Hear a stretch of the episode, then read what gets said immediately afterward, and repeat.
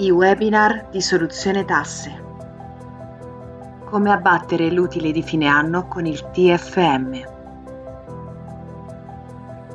Buongiorno a tutti, imprenditori e imprenditrici all'ascolto e benvenuti a questo nuovo webinar di Soluzione Tasse. È un vero piacere essere qui con voi e sostituire, avevo l'onore e l'onore di sostituire il nostro presentatore abituale, il nostro presidente Gianluca Massini Rosati. Però sarà veramente un piacere essere qui con voi oggi e parlare insieme con voi di argomenti sempre molto interessanti per i nostri imprenditori. Per chi non mi conoscesse, mi presento, sono Fabio Russo, sono un partner e componente del pool di professionisti di soluzione tasse. Vi rubo solo qualche istante per consentire agli ultimi iscritti di collegarsi e vorrei parlarvi di Soluzione Tasse. Ormai è una società quotata, è una delle più importanti aziende di consulenza in ambito fiscale e patrimoniale. Aiutiamo gli imprenditori che si rivolgono a noi per ridurre il carico fiscale e proteggere il loro patrimonio. Quello che ST è riuscito a fare è portare nella disponibilità di tutti gli imprenditori, piccole e medie imprese, quelle soluzioni e quelle strategie che comunemente vengono utilizzate dalle grandi aziende, dalle multinazionali, per ridurre il loro carico fiscale e proteggere il loro patrimonio. PMI che di fatto sono il tessuto vivente del panorama economico italiano. Come riusciamo a farlo? Eccolo qui come riusciamo a farlo, attraverso un pool di professionisti interdisciplinari per nostra fortuna non siamo solo dottori commercialisti, ma ci sono anche avvocati, consulenti del lavoro. Abbiamo anche un ex capitano della Guardia di Finanza che collabora con noi. Tutti insieme analizziamo le varie situazioni dei vari imprenditori che si rivolgono a noi per cercare di applicare al loro caso specifico quegli strumenti di strategia e di pianificazione che consentono a loro di ridurre il carico fiscale, di abbattere il loro carico fiscale e di proteggere il loro patrimonio. Due dei più importanti professionisti che compongono il pool sono qui con me e ve li presento subito. La dottoressa Eves Marcuzzi, buon pomeriggio Eves. Buon pomeriggio a te e a tutti gli amici collegati. No, buon pomeriggio anche al dottor Matteo Frosi. Ciao Fabio, ciao Eves, un saluto a tutti gli amici imprenditori collegati. Allora, siamo, abbiamo fatto le necessarie presentazioni, abbiamo rubato qualche minuto per consentire a tutti, anche ai ritardatari, di poter entrare, di poter collegarsi. Adesso è giunto il momento di entrare nel vivo di questo webinar. Di che cosa parleremo oggi, signori? Parliamo di un argomento molto interessante che ci consente di sviluppare un'attività che è importante proprio in questo periodo dell'anno, come abbattere il TFM, quindi come abbattere l'utile magari, come abbattere l'utile di fine anno attraverso il TFM. E quindi analizzeremo oggi tutti i vari aspetti tecnici, giuridici, attraverso i quali possiamo andare a sviluppare questo strumento. Ebbene, prima di iniziare dare la parola ai miei colleghi, vorrei eh, darvi eh, un'ultima raccomandazione che quindi vi invito a essere proattivi in questo webinar e se volete fare domande avete a disposizione una chat all'interno della quale svilupperete le vostre richieste e cercheremo di dare risposta durante questo webinar e quindi svilupparle. Adesso diciamo di iniziare subito con questo webinar, do la parola al dottor Frosi che ci illustrerà l'argomento. Grazie Fabio. Allora, oggi un webinar mm, molto tecnico, molto specifico, perché eh, andremo a parlare di un argomento particolare, un argomento appunto che riguarda il trattamento di fine mandato. Perché facciamo, facciamo questo? Perché anche in questo momento?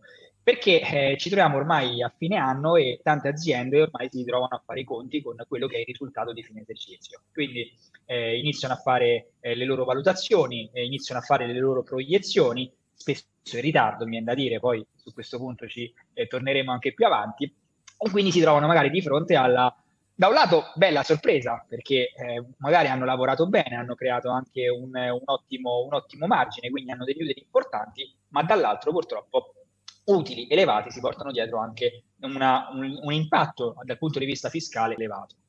E quindi si va sempre poi alla ricerca del sistema, dello strumento che permette appunto di ridurre questo utile. Eh, spesso, almeno per quello che osserviamo noi quando eh, riceviamo i nostri clienti in consulenza, eh, si vanno a ricercare eh, soluzioni poco, diciamo, eh, chiare, poco lecite, molto, molto borderline, eh, quando invece in realtà tramite, attraverso una, un'attenta analisi, una, uno studio della situazione, possono esistere degli strumenti specifici, degli strumenti utili anche eh, a eh, ridurre legalmente il carico fiscale e contributivo della nostra attività. Quindi andiamo subito nel vivo del, del, del webinar. Di che cosa quindi abbiamo, dobbiamo parlare? Innanzitutto facciamo una piccola premessa, cioè da cosa dipendono le imposte? Perché ci troviamo a pagare le imposte? Come detto, le imposte derivano inevitabilmente dall'utile. Signori, io una raccomandazione vi voglio fare. Le imposte non sono sempre un male, perché le imposte le possiamo anche vedere come il primo indicatore, lo strumento anche più semplice, l'indicatore più semplice per capire se stiamo lavorando bene o male. Perché se non, abbiamo, non paghiamo imposte è perché probabilmente non abbiamo guadagnato.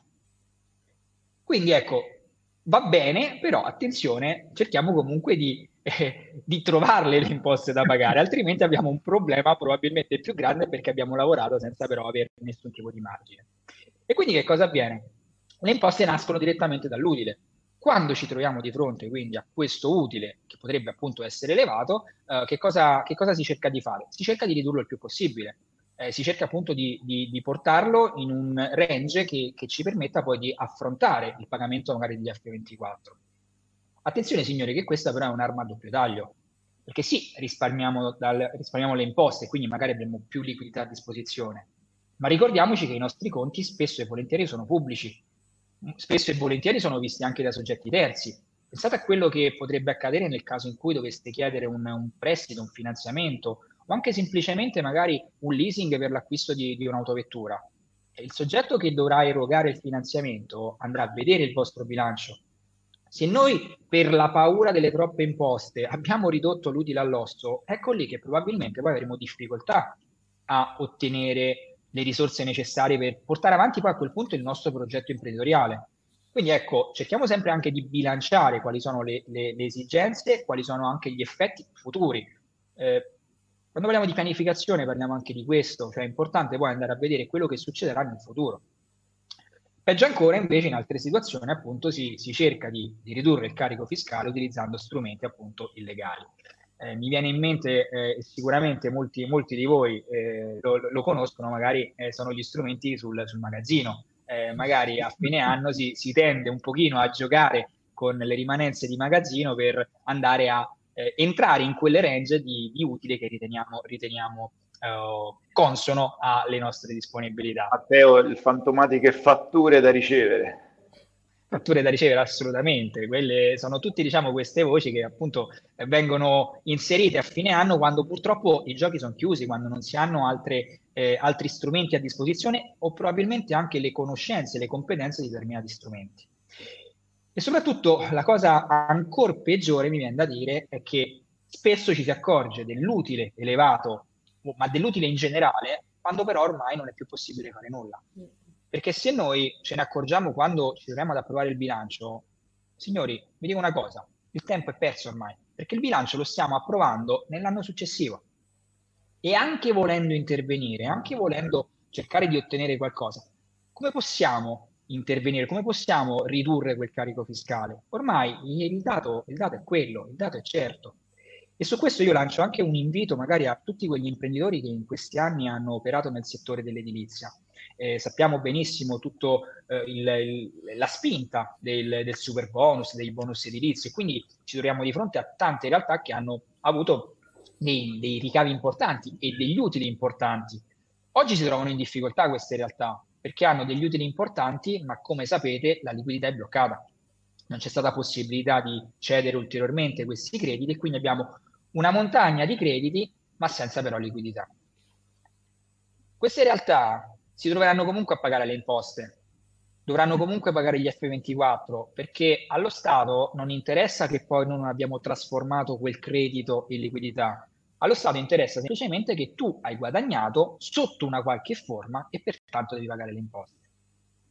E non basta la compensazione, eh, perché mi, mi, è capitato, vi, vi racconto una, una, consulenza che abbiamo fatto qualche giorno fa, e la risposta del, del cliente è detto, vabbè, ma a me non, non interessa perché ho i crediti a disposizione e quindi compenserò quelle imposte con i crediti. Va benissimo. Signori, quei crediti sono soldi vostri, eh?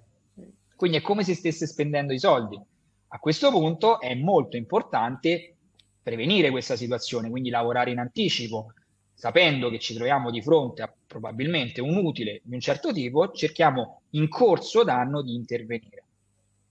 E quindi ecco qui che la cosa, la cosa fondamentale è appunto la pianificazione, cioè dobbiamo cercare di, eh, preven- di preventivamente accorgerci di quello che dovrà avvenire a fine anno. Eh, noi non possiamo oh, scoprire le imposte che, che andremo a pagare solamente quando ci viene comunicato l'F24. Questo è un po' il periodo di fuoco, solitamente la, la fine dell'anno è un periodo in cui eh, si, eh, si, susseguono le scadenze perché a fine, a fine mese ci sarà il pagamento de, degli acconti e poi ci saranno il pagamento dell'IVA e quant'altro. Quindi è, sempre un, un, periodo abbastanza critico. E purtroppo noi ci accorgiamo che è un, problem- è un periodo in cui solamente ora gli imprenditori si accorgono della, della situazione. Ma signori, ci troviamo a fine anno. Voi questo tipo di valutazioni la dovete fare ad inizio anno, voi dovete programmare in anticipo perché è programmando in anticipo che si ha poi il tempo per valutare e quindi andare a capire anche quali possono essere gli strumenti per intervenire ed abbattere soprattutto legalmente il carico fiscale. Se noi abbiamo pianificato, non abbiamo necessità di intervenire con appunto le fatture da ricevere o i giochi di magazzino. Cioè noi sappiamo bene in anticipo a che cosa ci troveremo incontro e andremo ad analizzare quali potranno poi essere gli strumenti leciti, legali, fiscalmente inattaccabili per ridurre il carico fiscale. Uno tra questi è appunto il, il, trattamento di fine mandato. Sicuramente è una soluzione molto interessante che potrebbe far comodo a tanti imprenditori collegati.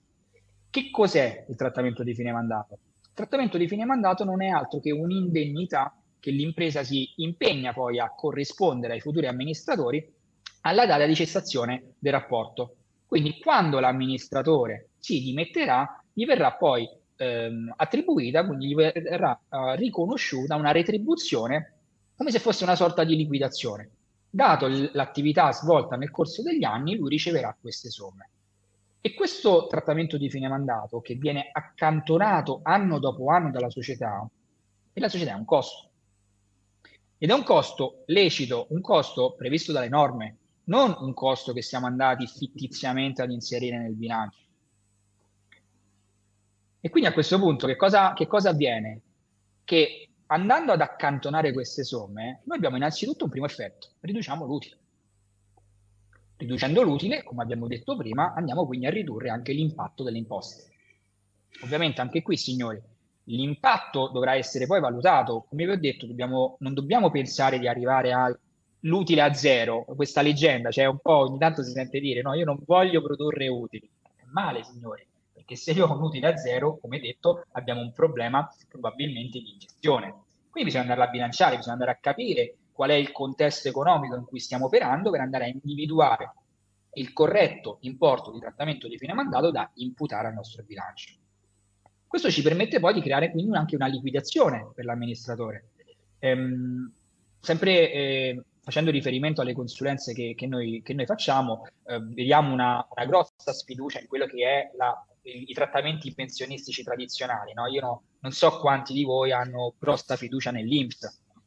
Ecco, considerate che il trattamento di fine mandato va esattamente in sostituzione, perché lo possiamo vedere come un vero e proprio fondo pensione che verrà poi erogato all'amministratore, ma che in realtà andiamo a gestire in maniera diretta. L'imprenditore, perché solitamente nel tessuto economico italiano, imprenditoriale italiano, l'imprenditore è anche amministratore, avrà sempre il controllo di queste somme, quindi saprà esattamente a quanto ammontano, saprà la consistenza se quindi effettivamente ci sono e andrà poi a gestire il momento dell'erogazione. E poi diventa anche interessante che queste somme gestite in una determinata maniera, quindi legandole magari a delle polizze assicurative, possono diventare a tutti gli effetti un capitale impignorabile e insequestrabile, quindi del tutto al riparo dai rischi impresa. Quindi vedete, eh, già semplicemente abbiamo parlato di, di, un solo strumento in questo momento, ma guardate già gli, l'effetto che potrebbe avere sulla vostra, sulla vostra azienda, guardate già eh, gli obiettivi che si possono andare a raggiungere. Quindi è fondamentale, in questo, specialmente in questo periodo dell'anno, iniziarsi a fare delle domande. Attenzione però a una cosa, e qui chiedo, chiedo, passo la palla ad Eves, perché dobbiamo fare una differenza. Parliamo di trattamento di fine mandato in questo caso, non di TFR, trattamento di fine rapporto. Eves, su questo quali sono quindi le differenze sì. principali? Che cosa cambia tra i due strumenti? Eccomi qua. Eh, cambia molto tra i due strumenti, anche se la filosofia che sta alla base è la stessa e quindi molti confondono e assimilano quello che è il TFM al TFR. Eh, tutti conoscono, perché la maggior parte degli imprenditori e anche datori di lavoro sa che quindi cos'è un TFR e quando gli si parla di TFM dice boh è uguale a quello che do ai miei dipendenti. La filosofia un po' che ho detto ci sta alla base la stessa, metto da parte una piccola somma che è la sua contribuzione, anziché erogarla durante l'anno la erogherò alla fine del rapporto di lavoro. Però gli istituti giuridici che sono alla base sono nettamente diversi ed è da qui che dobbiamo partire. Il TFM, trattamento di fine mandato, è facoltativo, non c'è nessuna norma all'interno eh, della nostra legislazione civilistica e fiscale che imponga alla, all'imprenditore di eh, accantonare un trattamento di fine mandato per l'amministratore. Non ci sono disposizioni che ne regolino la misura, come attribuirlo e soprattutto quanto attribuire, quanto accantonare eh, di, eh, di, importo relativamente a questo aspetto del trattamento di fine mandato. È tutto lasciato alla discrezionalità dei soci. Non ci sono quindi, quello che segnalo e la Cassazione l'ha più volte ribadito, limitazioni nel determinare l'accantonamento di fine mandato, anche se delle riflessioni in merito poi le dobbiamo comunque fare, perché è comunque un costo di impresa che sta in quella che è la definizione generale di congruità dei costi che devono essere iscritti a bilancio. Chi sono invece i beneficiari quindi del trattamento di fine mandato? Sono i collaboratori, cioè coloro che non hanno un vincolo di subordinazione, non sono i lavoratori dipendenti, sono quelli che comunemente definiamo i parasubordinati e tra questi rientrano gli amministratori di società. Dall'altra parte quindi ho detto che abbiamo invece il TFR. Il TFR è obbligatorio, lo sappiamo tutti, non possiamo non darlo ai nostri lavoratori dipendenti e eh, non solo non possiamo non darlo, ma siamo anche obbligati a darne una quantificazione precisa. Se andiamo a vedere la normativa di riferimento, che vabbè, è l'articolo 2120 del Codice Civile, ci impone proprio di accantonare ogni anno per il nostro dipendente una quota questa, della sua retribuzione. Ora è difficile dirlo perché dovrei dire tredicesima parte, in realtà è 13,5, divido la retribuzione annuale non so come dirlo, eh, però dividiamo la retribuzione annuale per 3,5 oppure semplicemente diciamo che più o meno è una mensilità che io accantono più o meno ok, a favore di chi? Di chi è il beneficiario e solamente dei dipendenti. Ok, quindi ehm, una volta appurato che abbiamo due istituti giuridici diversi che vengono utilizzati in modo diverso, anche se con una filosofia eh, di base eh, simile, eh, quali sono gli altri vantaggi che ci danno rispetto al TFR il, l'accantonamento al TFM? È una spesa per l'azienda, quindi è un costo che viene dedotto integralmente, quindi riduce, come aveva detto Matteo, l'imponibile, quell'importo su cui vado a calcolare le tasse, e riduco quindi la base imponibile, quindi risparmio quella che è l'IRES, perché ahimè è indeducibile IRAP, ma comunque riesco a risparmiare il 24% a titolo di IRES. Dopodiché l'amministrazione uscente, quando andrà ad incassare le sue somme, le somme percepite, godrà di un beneficio che è quello di una tassazione agevolata. Eh, parlando di tassazione sappiamo che la tassazione delle imprese è diversa da quello eh, che spetta invece alle persone fisiche. Le noi persone fisiche abbiamo una tassazione margin- eh, progressiva con a, a scaglioni e con aliquote marginali sempre più alte. Più guadagniamo, più tassiamo i nostri redditi. Eh, vedremo bene poi più nel dettaglio cosa significa assoggettare a tassazione separata questi compensi al pari un po' del TFR, che un domani, quando il, il, finirà il rapporto di mandato, quando l'amministratore quindi non, non, sarà più in carica, eh, percepirà, quindi saranno, che saranno assoggettate ad una tassazione che se abbiamo fatto bene le cose sarà sicuramente eh, inferiore a quella che ehm, spetterebbe eh, se la tassazione fosse ai livelli ordinari, quindi progressiva, ricordo, per scaglioni con un'aliquota fiscale che arriva al 43% perché le aliquote sono state, come ben tutti sappiamo, recentemente ritoccate al, al rialzo. Allora, il TFM è un istituto giuridico, abbiamo detto un accantonamento, ma diventa uno strumento di pianificazione fiscale se però è ben utilizzato.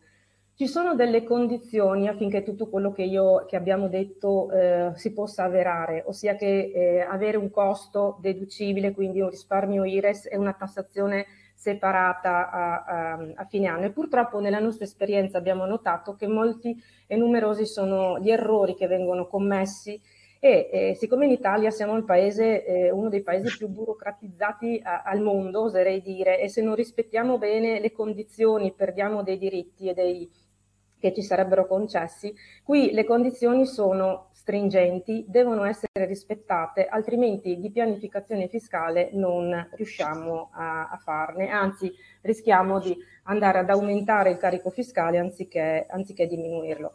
Gli errori più comuni che abbiamo visto è che eh, dedu- accantono, prevedo il TFM, il trattamento di fine mandato, ad un amministratore, ma lo statuto non mi dà questa possibilità. Ricordo qui che lo statuto, quando andiamo a farlo, se siamo in sede di Costituzione, è molto importante, contiene le regole che regolamentano tutta la vita della nostra società e anche come vengono remunerati gli amministratori. E quindi se gli amministratori devono godere di un accantonamento eh, a fine mandato, questo deve essere previsto nel, nel nostro statuto. La mancata, previsione, la mancata previsione nello statuto rende il costo indeducibile. Per quanto riguarda invece l'assenza di data certa è perché, ahimè, l'Agenzia delle Entrate si, eh, eh, ci dice, l'Agenzia e la normativa fiscale ci dice che deve essere eh, esplicitato in un documento che ha una data certa. Ora, la definizione di data certa poi eh, la vediamo anche nel dettaglio. Certo è che deve essere un documento avente data certa che precede la nomina dell'amministratore. Ora, come faccio a dare data certa a questo verbale?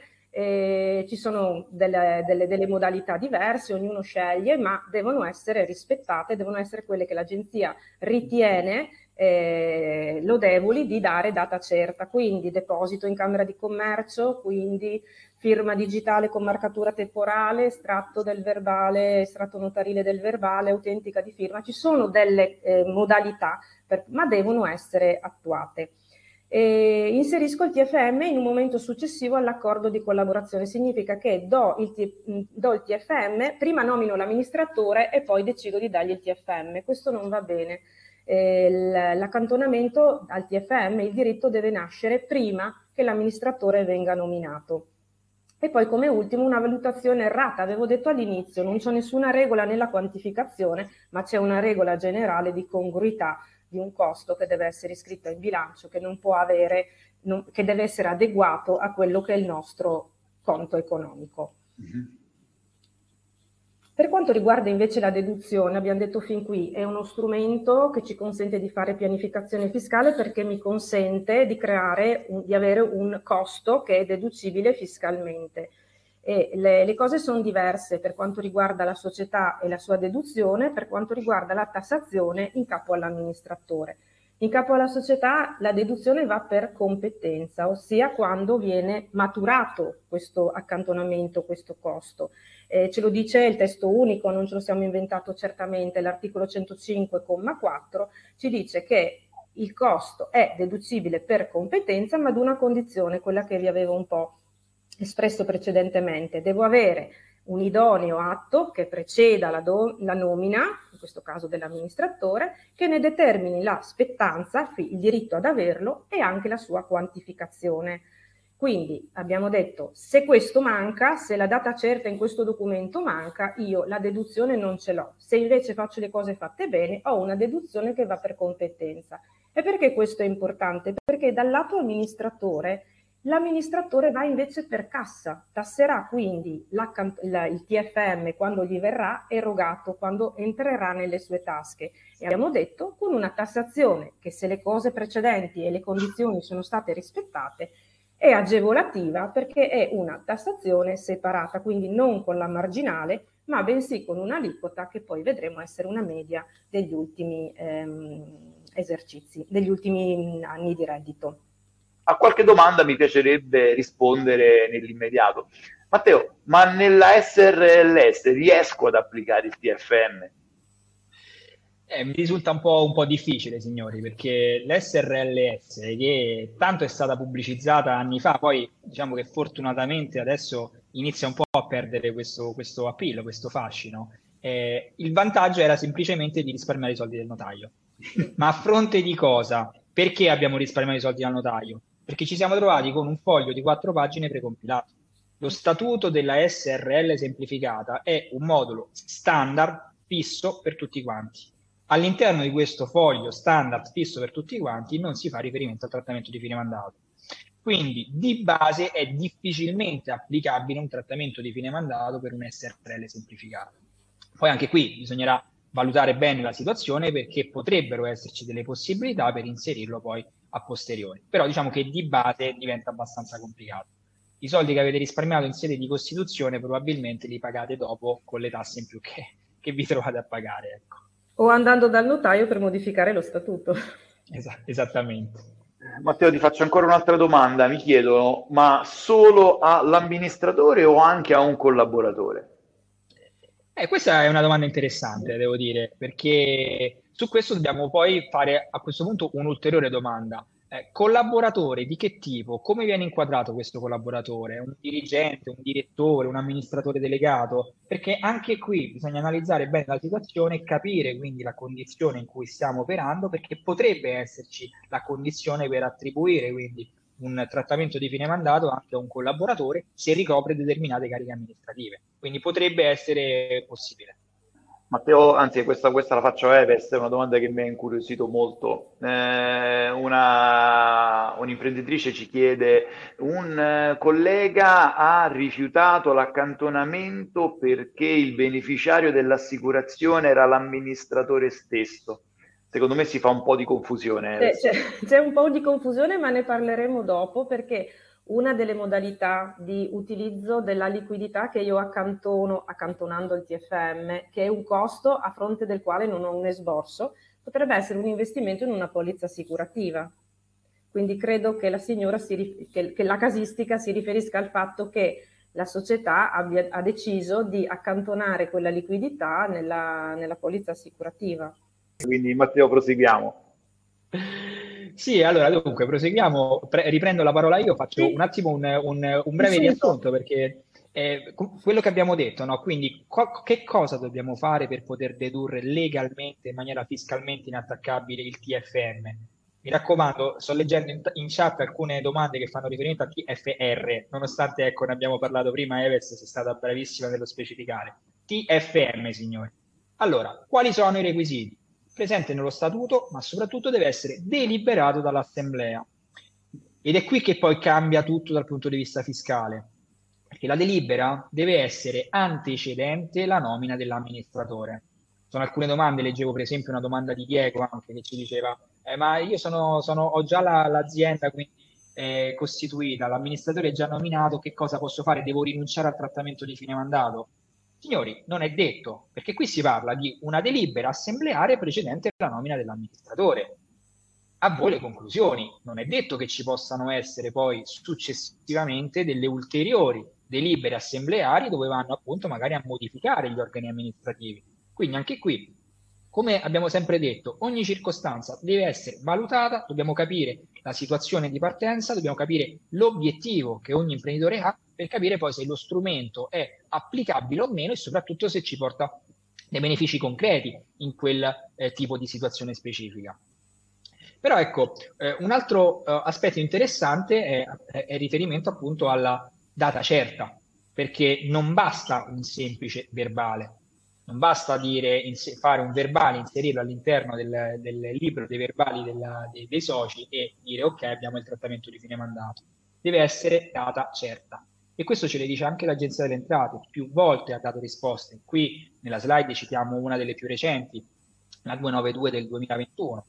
Il TFM deve essere deliberato con data certa e deve essere anche determinato con data certa. Non basta dire applico il TFM, noi dobbiamo dire anche le modalità con cui questo trattamento di fine mandato viene applicato. Anche qui sta a voi, sta all'organo amministrativo andare all'imprenditore decidere che cosa fare, come imputarlo, perché potremmo prevedere un trattamento di fine mandato in misura fissa o un trattamento di fine mandato in misura variabile, magari legato a determinati indicatori. quindi non, non per forza ecco, siamo costretti a ogni anno magari a fare un'assemblea per stabilire que- l'importo di questo trattamento. Possiamo quindi anche qui, tramite una pianificazione attenta, andare a prevedere una serie di indicatori, una serie quindi di eh, parametri che ci permettono di anno dopo anno accantonare la giusta cifra di trattamento di fine mandato, coerentemente ovviamente con, in coerenza con il contesto aziendale. Attenzione però signore, un aspetto anche molto molto importante, perché nel caso in cui ci troviamo di fronte a un professionista, quindi magari abbiamo un imprenditore che parallelamente alla sua attività imprenditoriale ha magari una, una partita IVA, pensiamo magari al caso di, di, tanti medici che magari hanno un SRL eh, per l'attività sanitaria, quindi hanno un, un SRL piuttosto che un STP, però continuano a mantenere anche la loro partita IVA individuale per lo svolgimento di alcune, di alcune prestazioni eh, appunto singole. In questo caso tutto quello che abbiamo detto non si applica, o meglio, la società sicuramente potrà beneficiare del trattamento di fine mandato e quindi dedurlo anno dopo anno, sempre se l'abbiamo impostato in maniera corretta. Ma nel momento in cui questo trattamento di fine mandato verrà ricevuto, ecco lì che sarà una prestazione reddituale a tutti gli effetti quindi sarà soggettato a IVA, dovrà scontare il ritenuto dal conto, ma soprattutto sconterà un'imposta dal, dal, dal punto di vista reddituale progressiva, la famosa IRPEF che dicevamo prima. Quindi attenzione signori anche a quello che, eh, come lo andiamo a impostare. Eh, io sembra che poi ci ripetiamo continuamente, però è veramente importante pianificarlo in maniera attenta, mettersi seduti a tavolino con chi questo strumento lo conosce e capire se ci sono i presupposti per poterlo fare perché altrimenti è di farsi male, perché magari pensiamo di aver agito in maniera corretta, iniziamo ad accantonare queste somme, magari queste somme eh, iniziano ad avere anche cifre considerevoli, perché magari pensate su un orizzonte, un orizzonte temporale di 10, di 20 anni, a che cifre si potrebbe arrivare? Eh, nel momento in cui magari io mi trovo a ricevere 300, 400, 500 mila euro tutti insieme, sono ben felice inizialmente di riceverli, ecco lì che poi arriva la mala sorpresa. Quindi signori, attenti a quello che viene fatto. E da questo punto di vista poi l'altro elemento molto importante è come valutarlo correttamente. Qui rispondiamo a tante delle domande che, che erano arrivate. Come lo quantifichiamo? Qual è il parametro di riferimento? Allora, una cosa certa sicuramente la dobbiamo dire, non fa riferimento al TFR, quindi non segue le regole del TFR, poi su questo ci ritorniamo. E questo è un dato certo. Quindi che cosa possiamo considerare? Dobbiamo considerare dei fattori, dei dati oggettivi che potrebbero essere quindi la situazione economica dell'azienda, quindi capire qual è la condizione. Possiamo valutarlo in base al volume di affari, perché probabilmente un'azienda che ha un volume di affari di diversi milioni avrà un, un valore del TFM diverso dall'azienda, magari dalla piccola bottega che fattura poche migliaia di euro. La capacità reddituale anche dell'impresa, cioè quanto margine rimane a fine anno, perché anche qui bisogna capire quanto diciamo, è, è bravo anche l'imprenditore stesso a condurre l'attività, perché non per forza il volume d'affari elevato poi si traduce anche in utili elevati. E poi dobbiamo anche rapportarla all'attività effettivamente prestata dall'amministratore. Cioè se è un amministratore che eh, semplicemente figura come membro del consiglio di amministrazione senza però prendere parte all'attività, senza eh, svol- apportare nessun tipo di valore aggiunto all'interno dell'azienda, diventa un pochino più difficile attribuirgli un, un trattamento di fine mandato in virtù dell'attività prestata negli anni dell'azienda. Quindi ecco, vedete, questi sono degli spunti che possiamo prendere. Non è detto che dobbiamo utilizzare questi, eh, queste indicazioni, ci possono essere tante altre valutazioni. Però di base diciamo che possiamo dire che il valore del trattamento di fine mandato deve essere legato a degli indicatori economici oggettivi. Neves, ti faccio qualche domanda perché ce ne sono veramente infinite. Questa, le vedo, questa, le vedo. Questa, mi, questa, mi, è piaciuta molto perché giustamente un, il nostro amico Giuseppe si fa la domanda, ma se devo avere data certa anteriore alla nomina, come faccio in sede di Costituzione? Eh, in sede di Costituzione si parla con il notaio, si fa in modo che la, l'atto costitutivo che precede lo statuto mh, preveda la, la, la previsione dell'accantonamento TFM all'amministratore che successivamente poi nomina.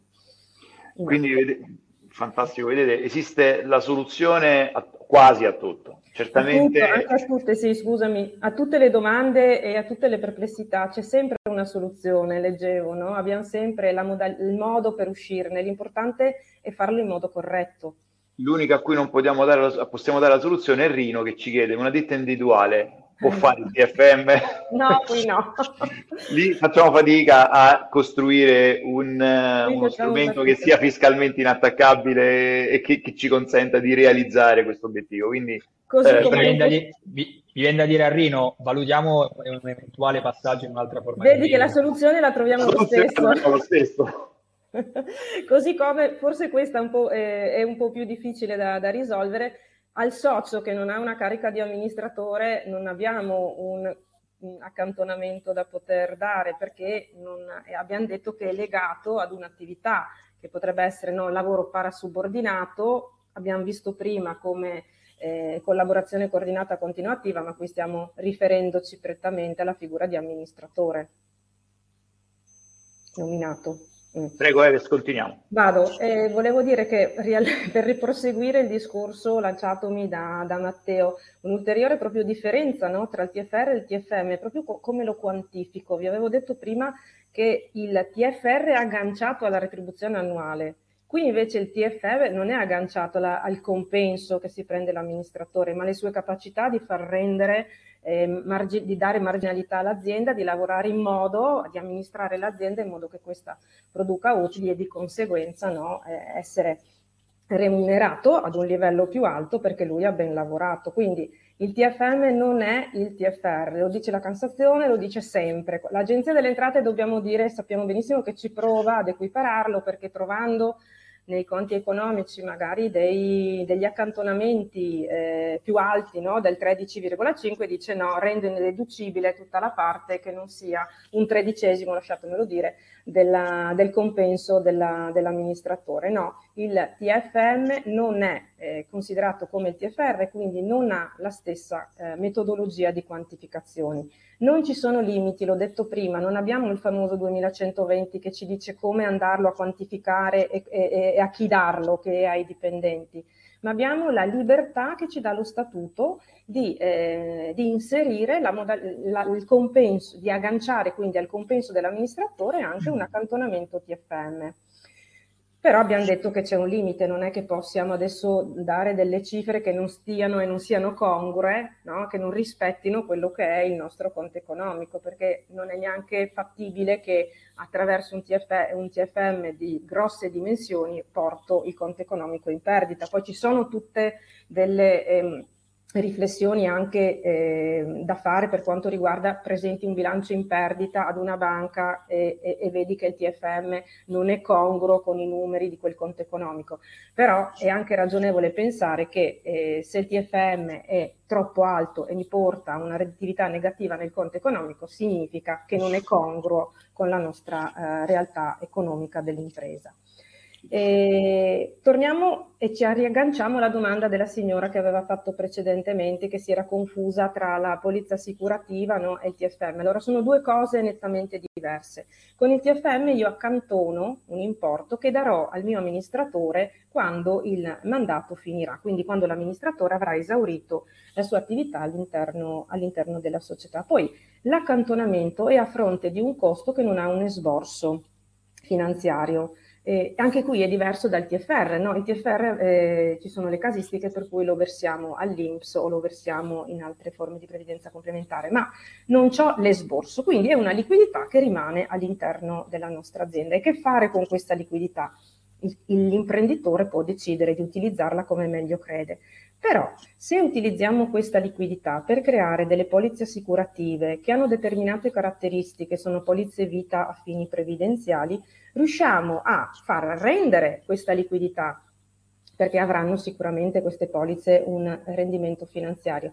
Ma queste polizze hanno una caratteristica essenziale, sono impignorabili e sono insequestrabili e se il, cor- e se il comportamento è corretto, in, in, in, sede di fallimento sono addirittura esentate dalla revocatoria fallimentare. Questo significa che posso, comportandomi correttamente, accantonare in delle polizze assicurative e sottrarre al rischio di impresa il capitale che io ho investito in queste polizze assicurative. Questo è molto importante perché eh, tolgo appunto dal rischio di impresa la, una somma di denaro che so che un domani comunque sarà accantonata e io che nelle nostre aziende, no? diciamo che amministra- il tessuto italiano è fatto da piccole e medie imprese in cui gli amministratori coincidono con i soci, no? e da lì forse la confusione che si era fatta nella domanda e, e quindi l'imprenditore riesce a eh, non far eh, a non perdere parte di quella ricchezza che in tutti gli anni no, di, di, di, attività di, di, duro lavoro ha creato con, um, con la sua impresa.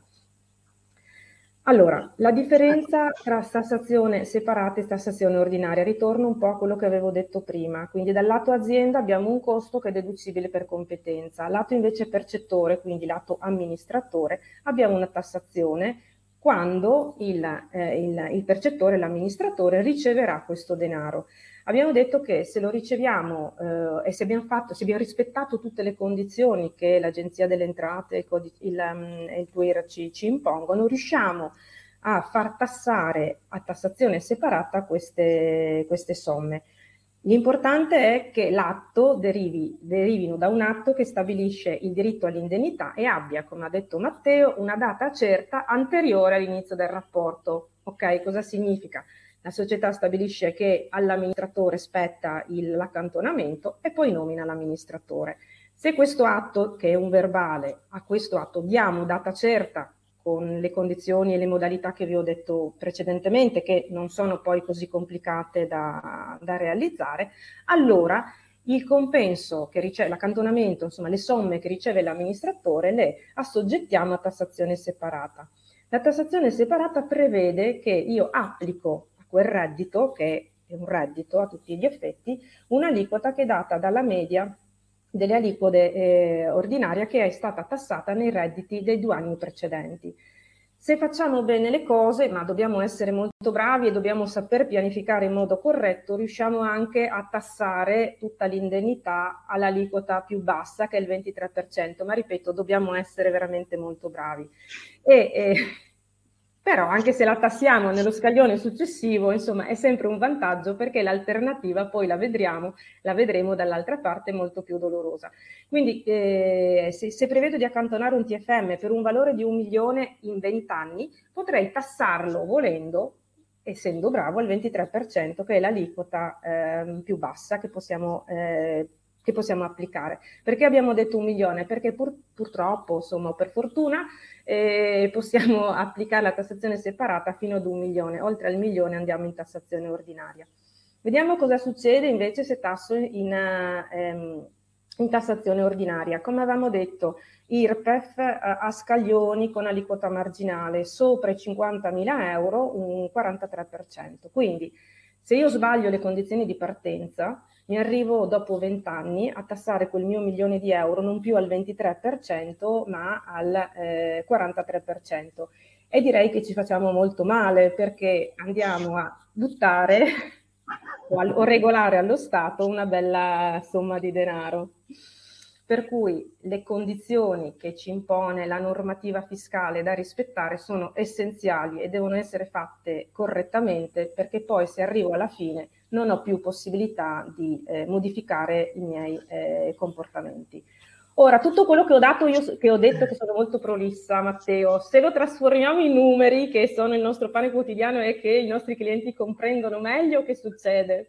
Bene, allora arriviamo, arriviamo all'esempio perché dopo tutta questa parte un po', un po', teorica noi vogliamo darvi anche comunque un dato concreto di quello che effettivamente si può, si può ottenere con questo strumento. Qui abbiamo fatto una, una simulazione abbastanza semplice. Eh, abbiamo l'amministratore di una SRL che percepisce annualmente un compenso da 100.000 euro all'anno.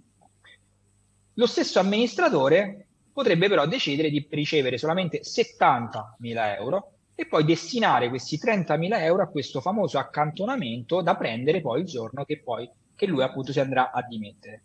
Quindi parliamo comunque sempre di eh, 100.000 euro di valore 100.000 euro che entrano nelle tasche dell'amministratore, con la differenza che nel primo caso 100.000 euro all'anno, nel secondo anno sono 70.000 euro più 300.000 euro che riceverà dopo 10 anni, perché abbiamo fatto una previsione che al decimo anno, o meglio una pianificazione, che al decimo anno l'amministratore cesserà appunto il suo ruolo. E guardate la cosa interessante, signori, guardate un po' che, che differenza dal punto di vista del carico, del carico fiscale e contributivo, che cosa avviene il primo caso, se andiamo a considerare che appunto annualmente riceve 100.000 euro di eh, compenso, significa che dopo 10 anni lui avrà pagato 129.000 euro di imposte e 76.000 euro di contributi INPS. Le stesse somme, lo stesso, per, lo stesso soggetto, perché parliamo dello stesso identico amministratore, che magari abbiamo pianificato che non aveva necessità di tutta quella liquidità immediatamente a disposizione, magari si era reso conto che eh, gliene sarebbero bastati 70 appunto come l'esempio, decide di destinare poi 30.000 euro eh, annualmente come accantonamento, quando riceverà quindi questi 300.000 euro in più, la tassazione che riceverà sarà invece più bassa, sarà appunto 69.000 euro in termini di imposte e circa 25.000 euro ai fini dell'Inps. Lo stesso amministratore con la stessa società, con le stesse somme, si trova dopo 10 anni con 110.000 euro in più.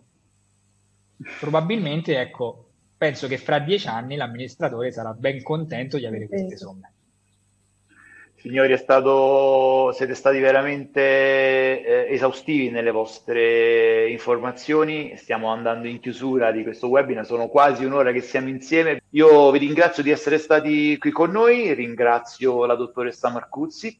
Grazie a voi, buon pomeriggio a tutti. Ringrazio il dottor Frosi per essere stati così esaustivi nella spiegazione di questi concetti del webinar di oggi e per averli resi sostanzialmente comprensibili a tutti. Matteo, scusami, non ti ho permesso di salutare. Ci mancherebbe Fabio, che è stato un piacere essere qui con voi e saluto tutte le persone collegate. Vi ringrazio quindi per essere stati qui con voi e ci vediamo al prossimo webinar. Grazie a tutti. Ciao a tutti. Ciao, arrivederci i webinar di Soluzione Tasse. Visita il nostro sito e richiedici una consulenza gratuita cliccando sul link che trovi in descrizione.